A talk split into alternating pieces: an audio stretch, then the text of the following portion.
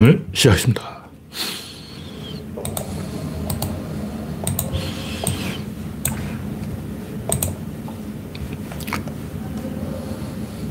네, 창이 떴습니다. 바람님이 일발을 끊으셨습니다.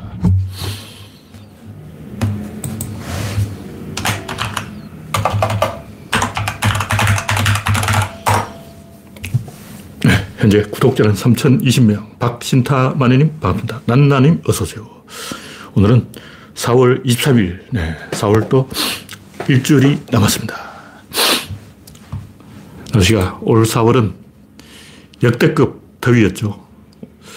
지금 또이 기온이 20도까지 올라가고 있는데 내일은 21도, 화요일은 15도, 화요일 좀 춥네요. 그 다음부터는 계속 20도 전후를 계속됐습니다. 옛날에 이 봄소풍 갈 때가 항상 4월 28일이었어요. 근데 꼭 그날은 날씨가 더워서 한 28도까지 올라가는데, 거기는 이제 경주. 서울은 조금 경주보다 덥죠. 내 기억으로는 경주의 4월 28일은 이번 주 경주 4월 28일이 21도입니다. 별로 덥진 않네요.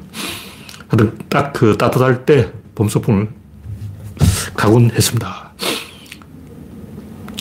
네. 백서피님, 알토라님, 박명희님, 스티브님, 프란치스코님, 김테일러님, 이영수님, 반갑습니다. 여러분의 구독과 알림, 좋아요는 큰 힘이 됩니다. 현재 20명이 시청하고 있습니다. 네, 첫 번째 꼭지는 북한을 이겨먹고 싶은 윤석열. 윤석열은 어떻게든 사고를 쳐서 이 난리통으로 끌고 와서 이 전 국민을 인질로 잡으려고 그러는 거예요. 왜 그러냐? 원래 그렇게 합니다. 원래 보통 사람들은, 보통 바보들은 보통 그렇게 합니다. 왜냐? 시스템이 없고, 전략이 없고, 전술이 없고, 뒤에 받쳐주는 세력이 없고, 원로원이 없고, 독불장군, 혼자서 하려면 항상 그 상대방의 반응을 끌어내야 돼요. 네가 먼저 때렸잖아. 애들, 꼬맹이들 일곱 살. 네가 먼저 헐겨봤지. 네가 먼저 어깨 쳤지. 조폭, 양아치. 길 가는 사람 어깨를 툭 쳐놓고 네가 먼저 쳤잖아. 항상 시비를 걸어요. 왜 그러냐? 스트레스를 받기 때문에. 뭐냐면 달리는 사슴은 늑대에게 쫓기는 사슴은 직진밖에 못해요. 근데 독... 네, 지금 모바일 네트워크가 조금 불안하네요. 아, 뭔가 정상화된 것 같습니다. 아, 모바일 네트워크가 그, 조금 불안 조짐을 보이고 있습니다. 네, 소장군님, GJ리님, 반갑습니다. 하여튼, 이 불안하기 때문에 티포텟 전략. 항상 상대방을 자극해서 반응을 끌어내는 전략을. 그러니까 윤석열이 거구가 된 것은 거구 이념이 있어서 그런 게 아니고 그렇게밖에 할 수 없어요. 원래 바보들은 다 그렇게. 계속 그 자기 자신을 궁지로 몰아가고 쥐어짜는 거예요. 뭐냐면 만화 웹툰 작가들이 맨날 아, 이번에도 마감에 쫓기느라 어, 맨날 토요일만 되면 마감에 쫓겨서 아, 한 번도 마감 타령 안 하는 적이 있냐고. 어, 조, 조석인가? 그 양반만 그런 게 아니고 항상 만화가들은 마감 타령을 하는 거예요. 자기 자신이 마감에 쫓기게 만들어야 돼. 안 쫓기면 어떠냐? 어떻게든 마감에 쫓기게 만듭니다. 일부러 농땡 치고 나쁜 짓을 하고 시간을 끌고 딴짓을 해서 이 마감에 쫓기도록 자기 자신을 그 수렁에 빠뜨리는 거예요. 그래야 에너지가 나와. 그 문제는 짜식이 자기 혼자 마감에 쫓기지 전 국민을 마감에 쫓기게 만들었대요. 전 국민을 똥줄을 타게 만들어 히틀러. 박정희. 왜 미국하고 싸우냐. 박정희 초반에는 뭔가 좀 멀쩡하게 했는데 갈수록 자기 자신을 궁지로 몰아가지고 미국하고 싸운다고 뭐 반미 운동의 기수가 돼버렸어. 강화도에 가봤어요. 미국 욕 잘한테 해놨어. 박정희 친필을 하는 거야. 아. 그러니까 독재자들은 자기가 스트레스를 받기 때문에 그 스트레스를 남만 당할 수 없다. 국민에게 떠넘기는 거예요. 그래서 국민 전체를 인질로 잡고 점점 벼랑 끝으로 갑니다. 왜 그렇게 하냐? 그렇게 안 하면 잠이 안 와서 그런 거예요. 그렇게 해야만 그나마 조금 잠을 잘 수가 있다. 나쁜 짓도 하고 성범죄도 저지르고 못된 짓을 해야 이 에너지가 나오는 거예요. 근데 이제 스톡홀름 증후군이죠. 국민을 인질로 잡으면 또 국민이 그런 독재자를 두둔해요. 왜 그러냐? 이것도 티포테신 거예요. 인질은 이 멍하니 이렇게 있으면 안 되고 계속 뭔가를 해야 돼. 그래서 인질범이 인질에게 뭘 시켜요. 너 이거 해! 그, 그 스톡홀름 실제 사건에 보면 인질범이 그 인질들에게 막 치료도 해주고 여러 가지 도와줬어요. 그러니까 뭐냐면 계속 바쁘게 만드는 거야. 계속 이 긴장을 팽팽하게 만들어요. 그래서 경찰하고 대치 상태가 팽팽하게 유지되면서 계속 밀당을 하는 그럼 사람들은 막 계속 액션을 하는 거야. 어. 내가 말을 탔다. 그런데 마, 말은 말대로 하고 나는 내대로 이렇게 있으면 불안한 거예요. 그럼 말을 탔을 때는 계속 말의 리듬을 느껴야 돼. 계속 일을 해야 돼. 사회가 왜 이러겠어요? 말을 탔을 때 계속 일을 해야 돼. 호랑이 등에 탔을 때 계속 이러고 있어야 되는 거예요. 그러다 보니까 이 인질 피해자들이 그 리듬을 타버린 거죠. 그러다 보면 계속 자기가 뭔가 액션을 하려고 그럽니다. 인질범이 넌 이걸 해! 하고 딱 액션을 지시하는 거예요. 그럼 인질 피해자들이 아, 이거 해야 되는구나. 시켜서는 해야지. 어, 경찰하고 대치하고 있으니까 잘못하면 다 죽는데 목숨 살려야지. 그러다 보니까 자기한테 뭔가 역할이 있다고 생각하는 거예요. 그 역할을 계속 하려다 보면 인질범을 두둔하고 있어. 그러니까 이 스톡홀름 증후군이 한마디로 말해서 자기가 역할을 가지, 가지려고 하는 심리예요. 그리고 역할을 가지려고 하다 보면 티포 텟을 하게 되고 티포 텟을 하다 보면 계속 자기 자신을 수렁에 빠뜨리고 궁지로 몰아가서 마지막에 자기가 죽습니다. 결국 자기를 죽이는 거예요. 윤석열은 마지막에 어떻게 될지 모르지만 대부분 그 스톡홀름 증후군은 그 피해자들이나 가해자나 똑같아요. 다 막다른 골모로 질주. 이상은 씨가 생각나네. 제1의 아이가 무섭다고 그래요. 13인의 아이가 막다른 골목을 향해서 질주를 하는 거다. 그러니까 그 스톡홀름 증후군이나 늑대에게 쫓기는 사슴의 심리를 연구해 본 사람은 이상은 씨, 날개, 오감도 잘 이해가 돼요. 아, 맞네, 맞네, 맞네. 맞아, 맞아, 맞아. 아, 제 1의 아이가 무섭다고 그래요. 아, 이해가 돼. 뭐딱 느낌 와야지. 그 이상한 시를 보고, 아, 이건 뭔 소리인지 모르겠다는 사람들은 그런 걸 경험해 본 적이 없는 사람이에요. 고도를 기다리며 그 연극도 사무엘 베케트죠. 교도소에 있는 죄수들이 그렇게 잘 이해를 하는 거예요. 근데 일반인들은 그 이해를 못 해. 일반인들은 뭔 소리를 하는겨? 그러면서 팔짱 끼고 쟤 돌았나? 이러고 있는데 죄수들은 막 감동의 도가니야. 막 눈물을 펑펑 흘리고 막 왜 죄수들은 그걸 이해하는데 일반인들은 이해를 못 할까? 죄수들은 가석방을 기다리는데 일반인들은 안 기다리잖아. 고도를 기다리며 이 가석방을 기다리며 이거 아니야.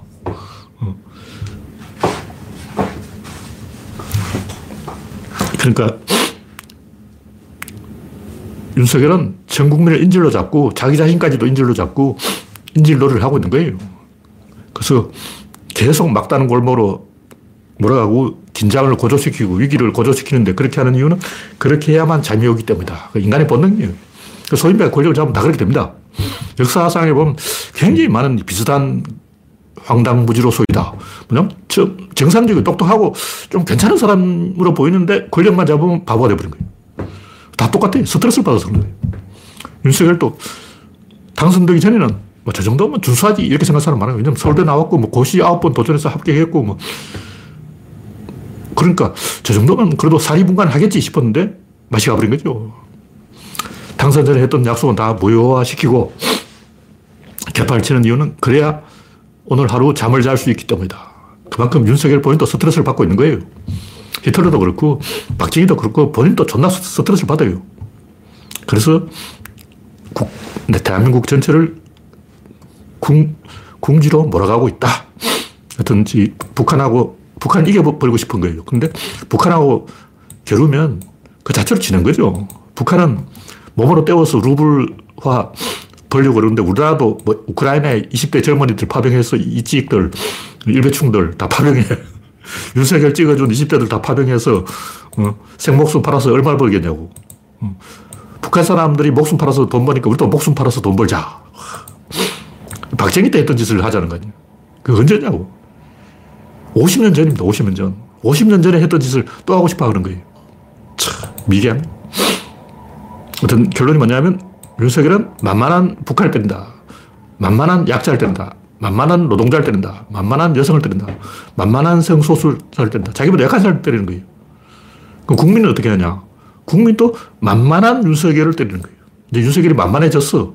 이제 민기 후반, 아직 후반도 안 됐는데 지지율이 20% 되니까 윤석열이 국민들 입장에서는 만만한 동네북이다. 그런 얘기죠. 윤석열은 국민을 때리고 국민은 윤석열을 때리고 이런 상호작용이 계속된다. 그런 얘기입니다. 예. 다음 곡지는 굽시니스트 만화. 이 양반이 그 이집트의 맘루크, 오스만의 예니체리 이런 걸 이야기하는데 지금 우리나라의 검찰이 이집트의 맘루크나 오스만의 예니체리하고 똑같다. 이거 제가 했던 얘기냐. 물론 이제 이 굽시니트, 굽시니스트 아저씨가 구조론 연구소 글을 보고 쓴 건 알겠지만 제가 봤을 때 이 아는 사람끼리 좀 통하는 거야. 아는 사람끼리는 처감 삼천리지. 근데 맘루크만 그런 게 아니고 예니체리만 그런 게 아니고 로마 근위대, 고려의 무신,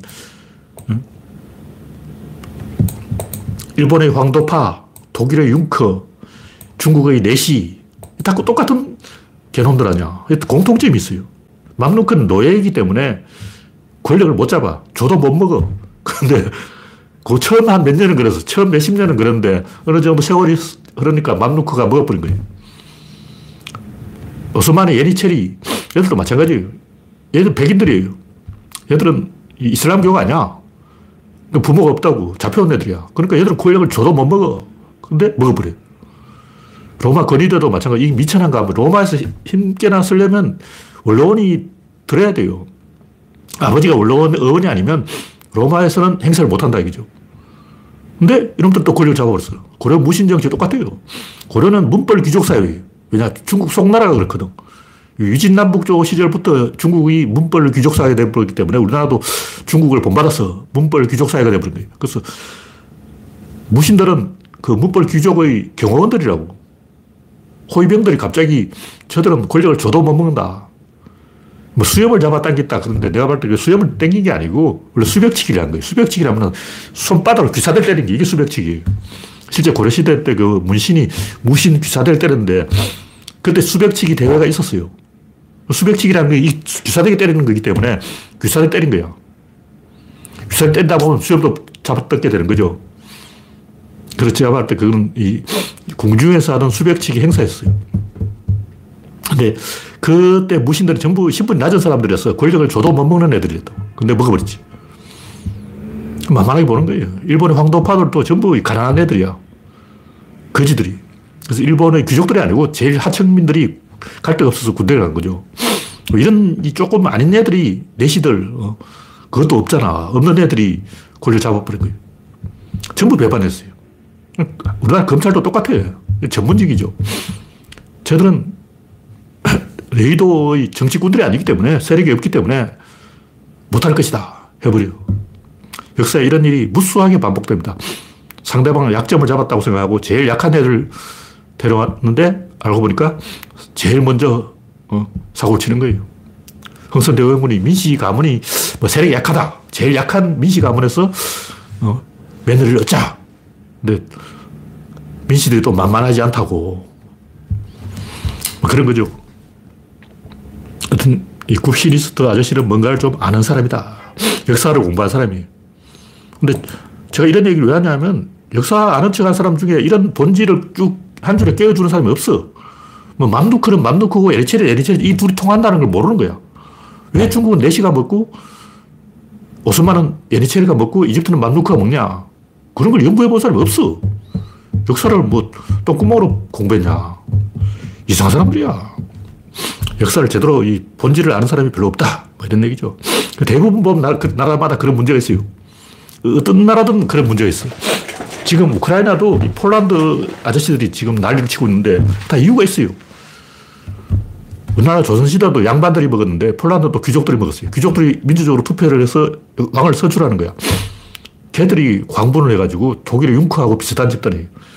독일의 융크가 악질이고 걔들 때문에 2차 대전이 일어난 거예요. 근데 그 융크보다 한술 더 떠는 애들이 폴란드 귀족들이에요. 걔들이 지금 우크라이나 똥꼬를 계속 간지러가지고, 야, 전쟁해, 전쟁해, 전쟁해. 너 바보냐? 전쟁하라니까, 전쟁해! 이러고, 어, 뒤에서 그러고 있어요. 폴란드가 부추기는데 우크라이나가 전쟁을 안 하겠냐고. 다 이런 그 어떤 구조적인 원인이 있습니다. 네, 다음 곡지는 사이비는 공범이다. 이게 뭐냐면 정명석의 그 여자를 상납한 그 뭐 정확히 모르지, 이름 모르겠지만 제가 뉴스를 자세히 안 봤어요. 2인자쯤 되는 거면 정조원인가? 이름 잘 모르겠는데 그 양반이 그 정명석에게 뭐 성범죄를 저지르도록 자기가 방조했다. 고백을 했어요. 고백을 했는데 제가 하고 싶은 얘기는 그 공범들이 다 공범들이야. 물론 피해자는 피해자인데 좀 그런 걸 떠났어. 그리고 좀 높은, 높은 레벨에서 보면 뭐 라제니시부터 시작해서 특권의식이냐. 우리는 귀족들이야. 우리 귀족들은 서핑해도 괜찮아. 원래 유럽 귀족들 다 서핑했다고 이런 얘기 있어요. 우리나라 서핑하는 사람들이 있는데 누가 하냐 귀족들이 하는 걸. 원래 유럽은 귀족들은 부부도 없고 형제도 없고 막 그냥 한 묶음인 거야. 어, 그런 생각이 있어요. 왜냐면 우리는 귀족이니까. 뭐, 부부 유별, 뭐, 이런 그 상광 오륜 이런 건 하청민한테 해당되는 거지. 우리 귀족들은 그런 거 없어. 그런 게 있어요. 발자크의 인간이익을 봐도 그 무도회에 가서 에티켓 지키고 막 열심히 막, 어, 광내고 때 빼고 막 이, 하는 사람들은 평민들이고 진짜 귀족들은 에티켓 하나도 안 지켜요. 왜냐 자기가 무도회 주최하는 사람인데 내 집인데 내 집에서 무도회를 하는데 에티켓을 내가 왜 지켜? 그, 그러니까 프랑스의 그 귀족들의 사교계의 화려한 그 뭐 에티켓이 어떻고 매너가 어떻고 이런 거는 하층민들한테 강요하는 것이고 오리지널 그 토종 순종 귀족들은 그런 거 없어요. 전혀 안 지켜. 개판 치는 거예요. 그런 심리가 있다는 거죠. 모르몬교, 어, 유타주에 딱 모여서 우리는 세상과 등졌어. 니들, 니들끼리, 우리는 우리끼리 이러고 유타주를 또 하나의 가나안으로 만들어버린 거예요. 거기 보면 소금 광산도 있고 가나안하고 여러 가지로 지형이 비슷해요. 사막도 있어. 소금 호수도 있고 갈릴리 호수도 자세히 보면 유타주에 있어요. 그러면 아 여기가 새로운 가나안이다. 우리는 여기서 우리식대로 살게. 북한의 우리식 사회주의. 이런 식으로 반사회적인 행동을 하는 거예요. 우리나라도 그 가끔 나처럼 뭐 동호회 모임하고 뭐 이상한 짓 하는 사람 있어요. 그왜 그러냐면 특권의식. 자기들은 별종이기 때문에 일반인들하고 다르다.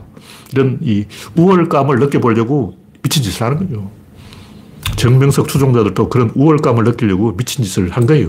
자발적으로 그렇게 한다고. 그 반사회적인 행동이다. 사회를 자극하기 위해서 반응을 끌어내려는 목적이 있고, 사회가 화를 내면 화를 낼수록 우리 단결해요. 이런 이야기를 그, 누가 했더라? 그 수니 프레빈, 그 남편이 누구죠? 갑자기 이름이 생각난다. 우디 알렌. 우디 알렌의 부인 수니 프레빈이 그 언론사 기자들을 수백 명한테 둘러싸여가지고 감금, 집에 감금된 거예요. 왜냐면 외출을 하려고 하면 기자들이 마이크를 팍 들이대요. 마이크를 막팍 찔러. 그래서 집에 갇혔어. 외출을 못 하는 거예요. 그 수니 프레빈에게 신문 기자가 물었어요. 그래 집에 갇혔어. 외출도 못 하고 어, 늙은 서방을 만나가지고 개고생을 했으니까 어, 페미니즘에 입각해서 우디 알렌을 좀 조져달라. 그런데 아까 얘기했듯이 스톡홀름 증후군. 순위 퍼려버리는 우디 알렌 인질범한테 스톡홀름 증후군이 딱 돼가지고 뭐라고 하냐면 그때 우디 알렌과 나는 동지가 되고 나머지 전 세계 80억은 적이고 우리 편은 딱 나 둘, 우디 알렌과 수니 프레빈 둘만 우리 편이고 나머지 다 적이라는 거예요.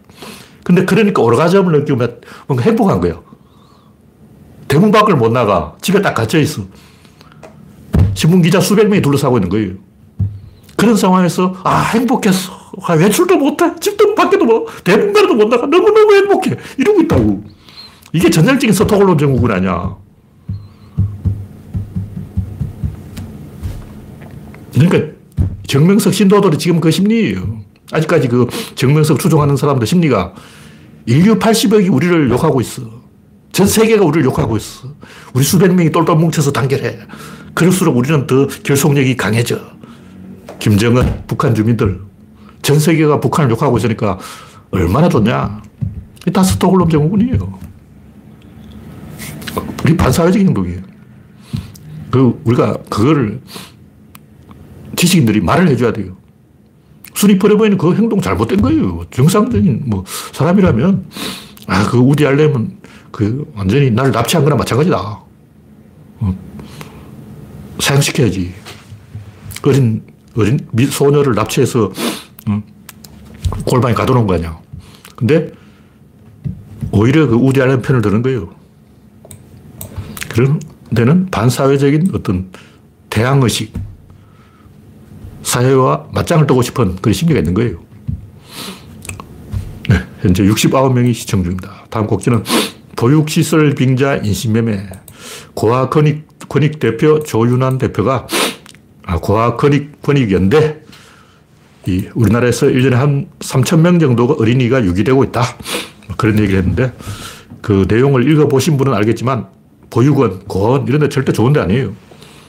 최악 중에 최악 중에 최악이. 왜 그런 얘기를 하면 제가 그걸 좀 봤어. 제가 아주 오래는 아니고 잠시 봤어요. 방랑하던 때 봤는데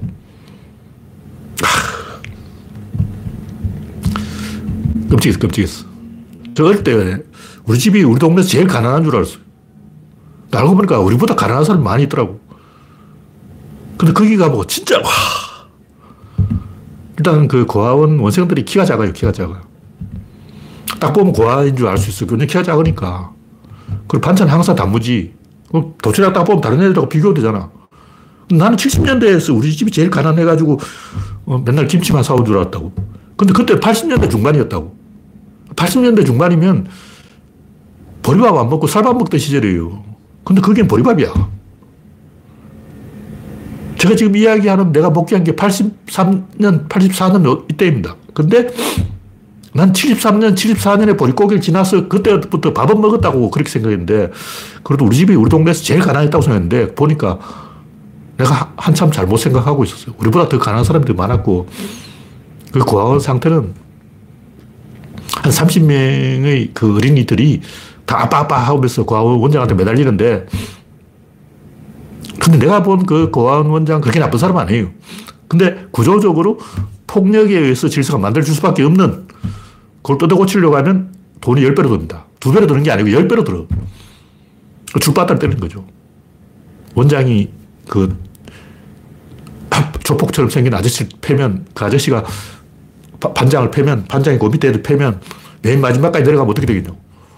그렇게 안 하면 안 돼. 왜냐하면 이게 시스템이 안 돌아가. 뭐 교회에서 주는 돈으로 근데 이 고아권익 대표 조윤환 대표가 경험한 것은 제, 가 제가 경험한 것보다 훨씬 더 끔찍했어요. 저는 슬쩍 이제 맛보기만 본 거고, 아무튼 이건 구조적으로 그렇게 될 수밖에 없다. 물론 지금은 알겠죠. 지금은 그때부터 세월이 많이 흘렀으니까, 그때가 80년대니까 40년 전이에요, 40년 전. 40년 세월이 흘렀으니까 지금은 밥은 뭐 먹겠지만, 원래 구조적으로 그게 이, 안 되게 돼 있어요. 일단 눈빛이 달라, 애들이. 정상적인 사람은 이렇게 봅니다. 고아들은 좀. 왜 그러냐. 원장을 아버지라고 부르는데 아버지, 아버지하고 매달리는 경쟁자 30명인 거예요. 아버지 손 한 번 잡으려면 30대 1의 경쟁을 뚫어야 되는 거예요. 그런 상황에서 정상적인 이 인격 성장, 뭐 이런 도덕, 뭐 이거 불가능해. 구조적으로 그건 안 되는 거야. 뭐 어쩔 수 없죠. 제가 여러 번 이야기했지만 제일 나쁜 게 고아원에 라면 갖다 주는 짓이다. 왜냐하면 우리는 라면을 그 한 봉지 끓여 먹는데 고아원에서는 그걸 백 봉지를 한꺼번에 끓여요. 그백 봉지를 끓이면 다 퍼져버리지. 꿀꿀이 죽이 되어버린다고. 라면을 갖다 주면 라면 끓여 먹는 게 아니고 그걸 꿀꿀이 죽으로 만들어버려요. 라면 절대 고아원에 갖다 주면 안 됩니다. 그 옛날 얘기예요. 네, 다음 곡지는 영양제 효과 없다. 나이가 50이 되면 몸에 온갖 부작용이 나타나기 때문에 저도 한때 비타민 저도 먹어보고 이것저것 먹어봤어요. 눈약도 먹었는데 끊었어. 모든 약을 다 끊었어. 알레, 알러지 현상 때문에 끊었긴 한데 제가 경험한 바에 의하면 나이가 되면 난 50견이 오고 족저근막염, 관절염, 발다리 허리 어깨, 고관절 제가 운동을 많이 하면 글을 못 써요. 글을 쓰려면 운동을 많이 하면 안 돼. 운동을 많이 하면 한 이틀 정도 피곤해서 그 집중이 안 돼요. 그러다 보니까 운동을 많이 못 하니까 어, 하루 종일 여기 사무실에 앉아 있으니까 이게 또 조금 춥단 말이에요. 온도 조절이 안 돼. 10분마다 운동을 좀 해야 되는데 제가 또 운동을 안 해서 그러다 보니까 영양제를 먹으면 좀 되지 않을까 하고 먹어봤는데 부작용이 있더라고요. 그러니까 아 나이 50이 되면 몸에 온갖 증상이 나타나는구나. 족저근막염, 50개 어, 나오는구나. 이렇게 생각하면 됩니다. 다 한 번씩 지나가는 거예요. 예. 다음 곡지는 머피의 법칙. 이게 중요한 거예요. 이게 중요한 건데, 오해할 수가 있어요. 보통 사람들이 말하는 그 머피를 말하는 게 아니에요. 진짜 머피를 말하는 거예요. 머피 대위는 이 비행기를 설계하던 사람이에요. 보통 우리가 말하는 거는 내가 우산을 가져가면 또 비가 그쳐버리고 내가 우산을 안 가져가면 꼭 비가 오고 내가 핸들만 잡으면 빨간불이 켜지고 어, 내 없을 때는 또 파란불이 켜지고 나는 왜 이리 재수가 없을까? 이건 그냥 농담 삼아 하는 얘기고 그건 그냥 확률이에요. 보통 머피의 법칙은 확률이고 제가 여기서 구조론에서 말하는 머피의 법칙 그게 아니에요. 뭐냐면 죽을 놈은 죽고 살 놈은 살고 이길 놈은 이기고 질 놈은 진다. 이, 걸 말하는 거예요. 가장 간단하게 말하면 머피의 법칙은 뭐냐? 도박판에서 판돈이 제일 많은 놈이 이긴다는 거예요. 이게 머피의 법칙이에요. 아, 재벌하고 중소기업하고 싸우면 누가 이길까요? 재벌이 이깁니다. 왜냐? 돈이 많으니까. 돈이 100억 원 있는 사람하고 미천이 100만 원 있는 사람하고 도박을 하면 누가 이길까요? 100억 원 있는 사람이 이깁니다. 브라질하고 한국하고 축구를 하면 누가 이길까요? 자원의 질이 고른 팀이 이겨요. 무슨 얘기냐면 한국하고 일본이 야구를 하면 한 번은 한국이 이겨요. 근데 일본이 묘하게 룰을 바꿔가지고 두 번, 세 번 붙게 만들었어. 그리고 우리가 WBC에 우승하려면 일본하고 세 번 붙어야 돼. 세 번 붙으면 집니다. 왜 지냐? 일본은 선수층이 두꺼운 거예요. 선수가 많아. 우리는 선수가 몇 명 안 된다고. 김광현 던지고 양현종 던지고 도 없어. 안우진은 빼고 문동준은 선발도 안 되고 할 사람이 없는 거야. 그러니까 선수층이 더 두꺼운 브라질이 무조건 이기고 선수층이 두꺼운 일본이 무조건 이긴다는 거예요. 근데 이제 첫 한 게임 우리가 이겨요. 왜냐면 우리는 김광현을 딱 투입하면 이기는 거야. 구대성을 넣어도 이겨. 그러니까 한두 게임을 우리가 이길 수 있는데 어, 계속 붙으면 결국 질 수밖에 없다. 이걸 이야기하는 거예요. 이게 진짜 머피의 법칙이라고.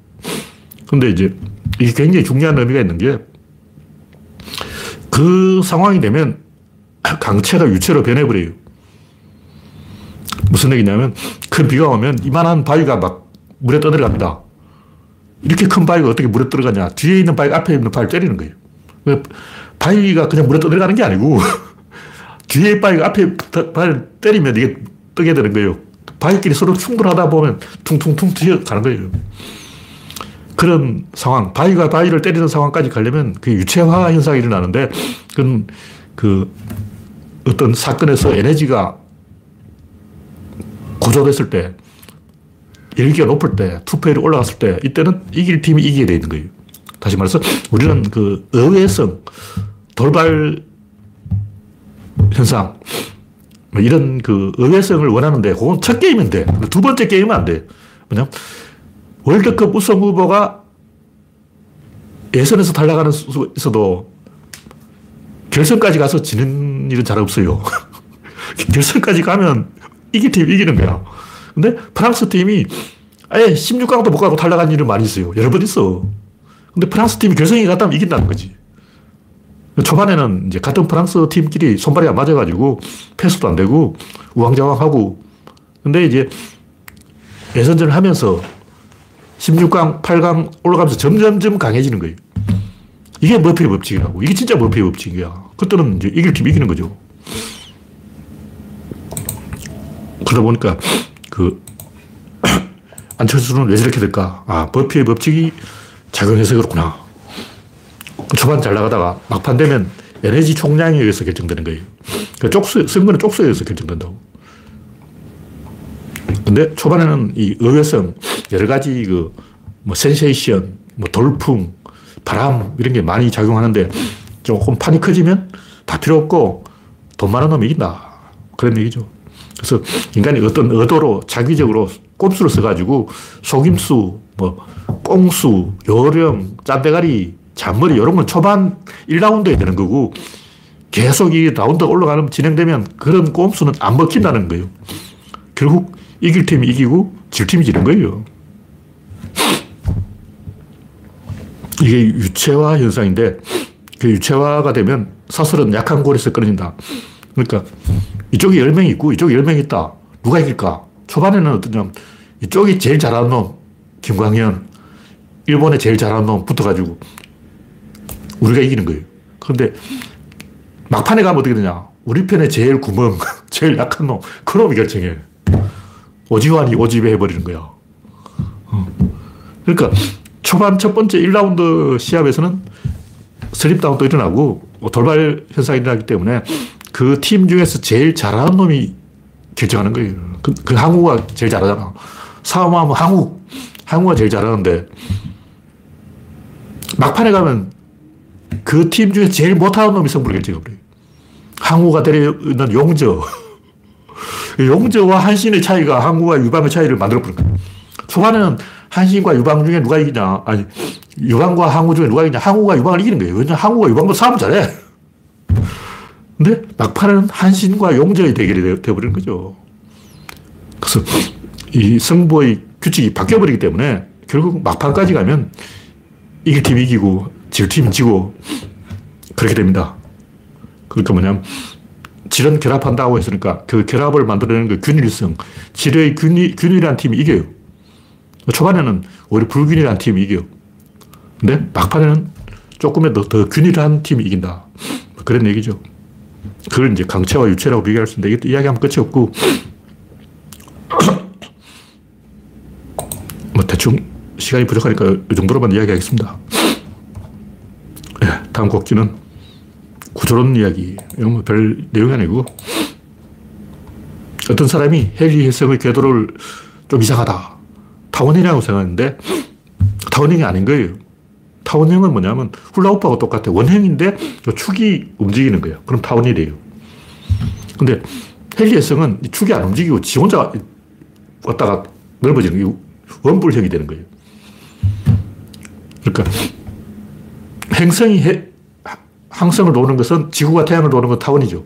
이게 뭐냐면 지구가 태양을 돌지만 태양도 동시에 지구를 돌려요. 훌라후프, 훌라후프도 돌지만 사람도 돌려. 사람도 엉덩이를 돌리는 거예요. 양쪽에서 움직이는 거죠. 근데 해성은 달라요. 해성은 원뿔 궤도를 갖고 있는데 뉴턴한테 물어보니까 뉴턴이 원뿔 궤도다. 왜 그러냐? 아, 그건 만류력 때문이야. 만류력 또 뭐냐? 아, 중력 때문이야. 아, 중력은 또 뭐냐? 관성력 때문이야. 관성력은 또 뭐냐? 작용-반작용 법칙 때문이야. 작용-반작용은 또 뭐냐? 아, 힘의 법칙 때문이야. 이렇게 계속 가는 거예요. 이걸 질문하면 이걸 얘기해도, 이걸 질문하면 이걸 얘기해도, 이걸 질문하면 이걸 얘기해도, 이걸 질문하면 이걸 얘기해도. 뉴턴이 설명하다가 못해가 아이, 답답한 놈아. 이걸 다 이야기하려면, 어, 존나 내용이 많다고. 그러니까 그 양반이, 아, 그거 좀 책으로 써달라 해가지고 뉴턴이 홧김에 써버린 게 불안키피하다. 그런 얘기인데 구조론도 비슷해요. 서로 연동되어 있어. 이걸 이야기하려면 이걸 얘기해도, 이걸 이야기하려면 이걸 얘기해도, 이걸 이야기하면 이걸 얘기해도, 이걸 얘기하면 이걸 얘기해도. 이맨 끝에는 뭐냐? 생각하는 방법이 있어요. 이 구조론은 기초부터 관점을 바꾸는 문제부터 바닥에서부터 차근차근 쌓아서 올라가야 된다. 뭐 이런 얘기고. 마지막으로 이 사색 정리. 좀 더 연구를 해봐야 되는 건 맞는데 제가 이 아이디어를 낸 게 뭐냐면 이 한북거리기나 사색 정리나 본질은 똑같다는 거예요. 도형이 약간 다르긴 하지만 퀘니스베르크의 다리, 이 다리 문제나 다리가 일곱 개 있어요. 근데 그 다리를 연결하는 구역은 네 구역이야. 다리가 일곱 개, 게 중요한 게 아니고 구역이 네 개라는 게 중요한 거예요. 일곱 개든 여덟 개든 뭐 다리는 그냥 다리인데 구역이 네 개다. 이게 뭐냐면 사면체, 사면체. 1면, 2면, 3면, 4면 있는 거야. 그래서 사색 문제가 사면체 문제예요. 이게 위상이라, 위상 동행이란 말이 있는데 에너지의 입구와 출구가 몇 개다 이걸 보는 거예요. 나머지는 다 필요 없어.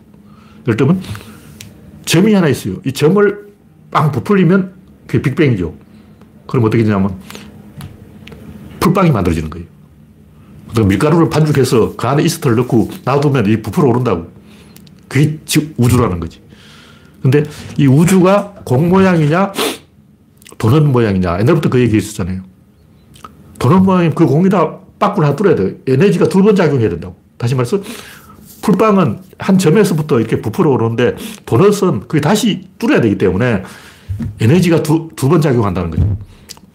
그러니까 지금 제가 이야기한 이 사색 문제도 에너지가 두 번 작용하는 문제예요.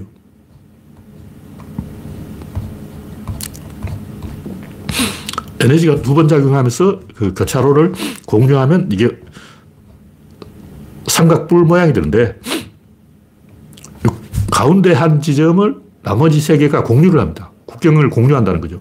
근데 이걸 자세히 들어보면 나머지 세 개도 변 가운데만 공유하는 게 아니고 가장자리도 공유하고 있어요. 그냥 바깥은 바다로 치고 보면 모든 지역이 서로를 공유하고 있는 거예요. 그래서 여기서 뭔가 하나를 추가, 추가하면 추가한다는 것은 그 공유를 빼, 깬다는 거예요. 공유를 거부해버리면 반드시 한, 한 개가 튕겨나가는 거죠. 공을 10개 놔두고 쭉한개 추가하면 쭉 하나 튀어나오는 거예요. 그래서 고무가 있는데 이 고무가 똘똘 뭉쳐있으면 이게 하나의 점이란 말이죠. 이게 1차원이라고 치고 땡기면 선이 됩니다. 이 2차원이죠. 근데 이 사이에 간격을 이렇게 벌려버리면 이 3차원이 꼭지점 3개 있다고. 그 원은 뭐냐? 원도 3차원 똑같은 위상으로 보면 이게 삼각형이나 사각형이나 오각형이나 육각형이나 칠각형, 팔각형, 천각형, 만각형이 똑같은 거예요. 원은 이제 이 각, 이 무한대인데, 그러니까 무한대 각형이 원이라고. 무한대 각형이나 사각형이나 삼각형이나 이각형은 없어요. 왜냐하면 이각형이 가, 선이 돼버려요. 그래서 삼각형 이상은 위상이 전부 같다. 이 얘기죠. 그래서 제가 하는 얘기는 조금 더 연구를 해야 되겠지만, 그, 한북거리기 문제나 사생 문제나 위상 동형이기 때문에 구조가 같다. 다 보면 이렇게 십자형으로 걸쳐져 있어요. 출발점과 도착점이 두 개로 되어 있어. 여기서 하나가 더 추가되면 하나가 빠져나가서 구조주로 같다. 이 이야기를 왜 하냐면 위상이라는 게 뭐냐. 저는 이 위상을 차원 문제로 생각하고 있는데 지금 우리가 수학에서 말하는 차원은 어떤 A와 B 사이를 연결하는 문제. 근데 구조론에서 차원은 에너지의 분기점이 몇 개냐. 이거 조금 달라요. 다시 말해서 구조론에서 말한 점선면 각 체계와 점선 각 체계와 이 수학에서 말하는 0, 1, 2, 3, 4, 4차원은 조금 다른데 그게 뭐냐. 원인 쪽을 보느냐, 결과 쪽을 보느냐. 수학은 원인 쪽, 결과 쪽에서 보고 구조론은 원인 쪽에서 보는 거예요. 에너지의 입구 쪽에서 보면 5, 4, 3, 2, 1로 차원이 내려간다는 거죠. 그리고 차원이 같으면 가, 같은 거예요. 그래서 아까 얘기했듯이 공과 도넛은 차원이 달라요. 공이 1차원이라면 다시 말해 한 번의 이 에너지 공급으로 이렇게 형태가 만들 수 있다면 도넛은 거기에 한번 더 에너지 작용을 가해야 된다. 그런 얘기죠. 근데 이걸 이 수학자들도 잘 설명을 못 해. 그래서 위상수학이라는 걸 검색해 보면 존나 복잡하게 설명해 놨어요. 자기들도 뭔지 잘 몰라서 막 얼버무리를 설명해 놨어요. 에너지 공급 입구가 몇 개냐, 에너지 입구와 출구가 몇 개냐. 한 손 그리기 산손으로 그릴 수 있으면 에너지 입구 한 개인 거예요. 그런데 한, 한 번의 이 선으로 못 그리면 에너지 입구가 두 개인 거예요. 이걸 구분해야 되는데 그걸 이야기 안 하고 그냥 뭐 엉뚱한 얘기 잔뜩 해놨어요. 그래서 구조론에서 이야기하는 이 질, 입자, 힘, 운동량이 전부 위상 이야기. 그러니까 질, 입자, 힘, 운동량이 뭐냐 그런 거. 위상의 형태가 다섯 개다. 그런 얘기. 에너지의 그 분기점이 다섯 개다. 여기 개고, 여기 네 개가 한 개 빠지고 네 개가 채, 요 세 개가 각 두 개가 선, 이렇게 선이 돼요. 그러니까 에너지 분기점 두 개예요, 선. 에너지 분기점 한 개밖에 없으면 점이죠. 그런 얘기다. 그래서 우리가 이걸 좀 알아야 되는 이유가 아까 얘기했듯이 고무줄을 하나의 점인데 쭉 잡아당기면 선이 돼요. 그럼 우리가 실제로 이런 일이 있을까 싶지만 누에가 집을 짓는 걸 보면 누에 고치가 한 입에서 계속 실이 나오는 거예요. 계속 이런 고치를 만들어요. 그래서 누에 고치를 실을 한 가닥 끝을 찾아서 계속 풀면 완전히 긴 한 개의 실이 돼요. 어떻게 푸냐면 누에 고치를 삶아가지고 막대기를 저으면 실이 달라붙어. 그걸 살살 감으면서 당기면 누에 고치 전체가 풀려가지고 한 가닥의 실이 되는 거예요. 왜 이게 중요하냐면, 이 3D 프린터도 계속 실을 이, 이, 구멍으로 실을 뽑아내는 루에고치가 실을 뽑는 거하고 똑같은 원리로 3D 프린터를 만들어. 무슨 얘기냐면 인체 내부의 장기, 피부 조직, 혈관, 임파선 이런 것도 어떻게 마냐. 이런 것도 루에고치 기술을 만들고 있는 거예요. 우리가 생각하기는 인체 조직이 어떻게 되지? 양쪽에서 이렇게 만들어 왔다가 여기 입술에 딱 붙어버려요. 여기 봉합선 있잖아. 여기 인중이 봉합선인데 양쪽에서 막 이렇게 만들었다고 여기다 붙여버린 거예요. 그 만드는 이 구조가 선티 프린터하고 별로 안 달라요. 그러니까 뇌고치가 고치 만드는 방법이나 그 아기가 신체 조직을 만드는 구조나 구조적으로는 같은 방법을 쓰고 있다. 그런 얘기죠. 그러므로 이걸 연구할 가치가 있다. 뭐 그런 얘기입니다. 네. 오늘 이야기는 이걸로 마치겠습니다. 참여해주신 79명 여러분 수고하셨습니다. 감사합니다.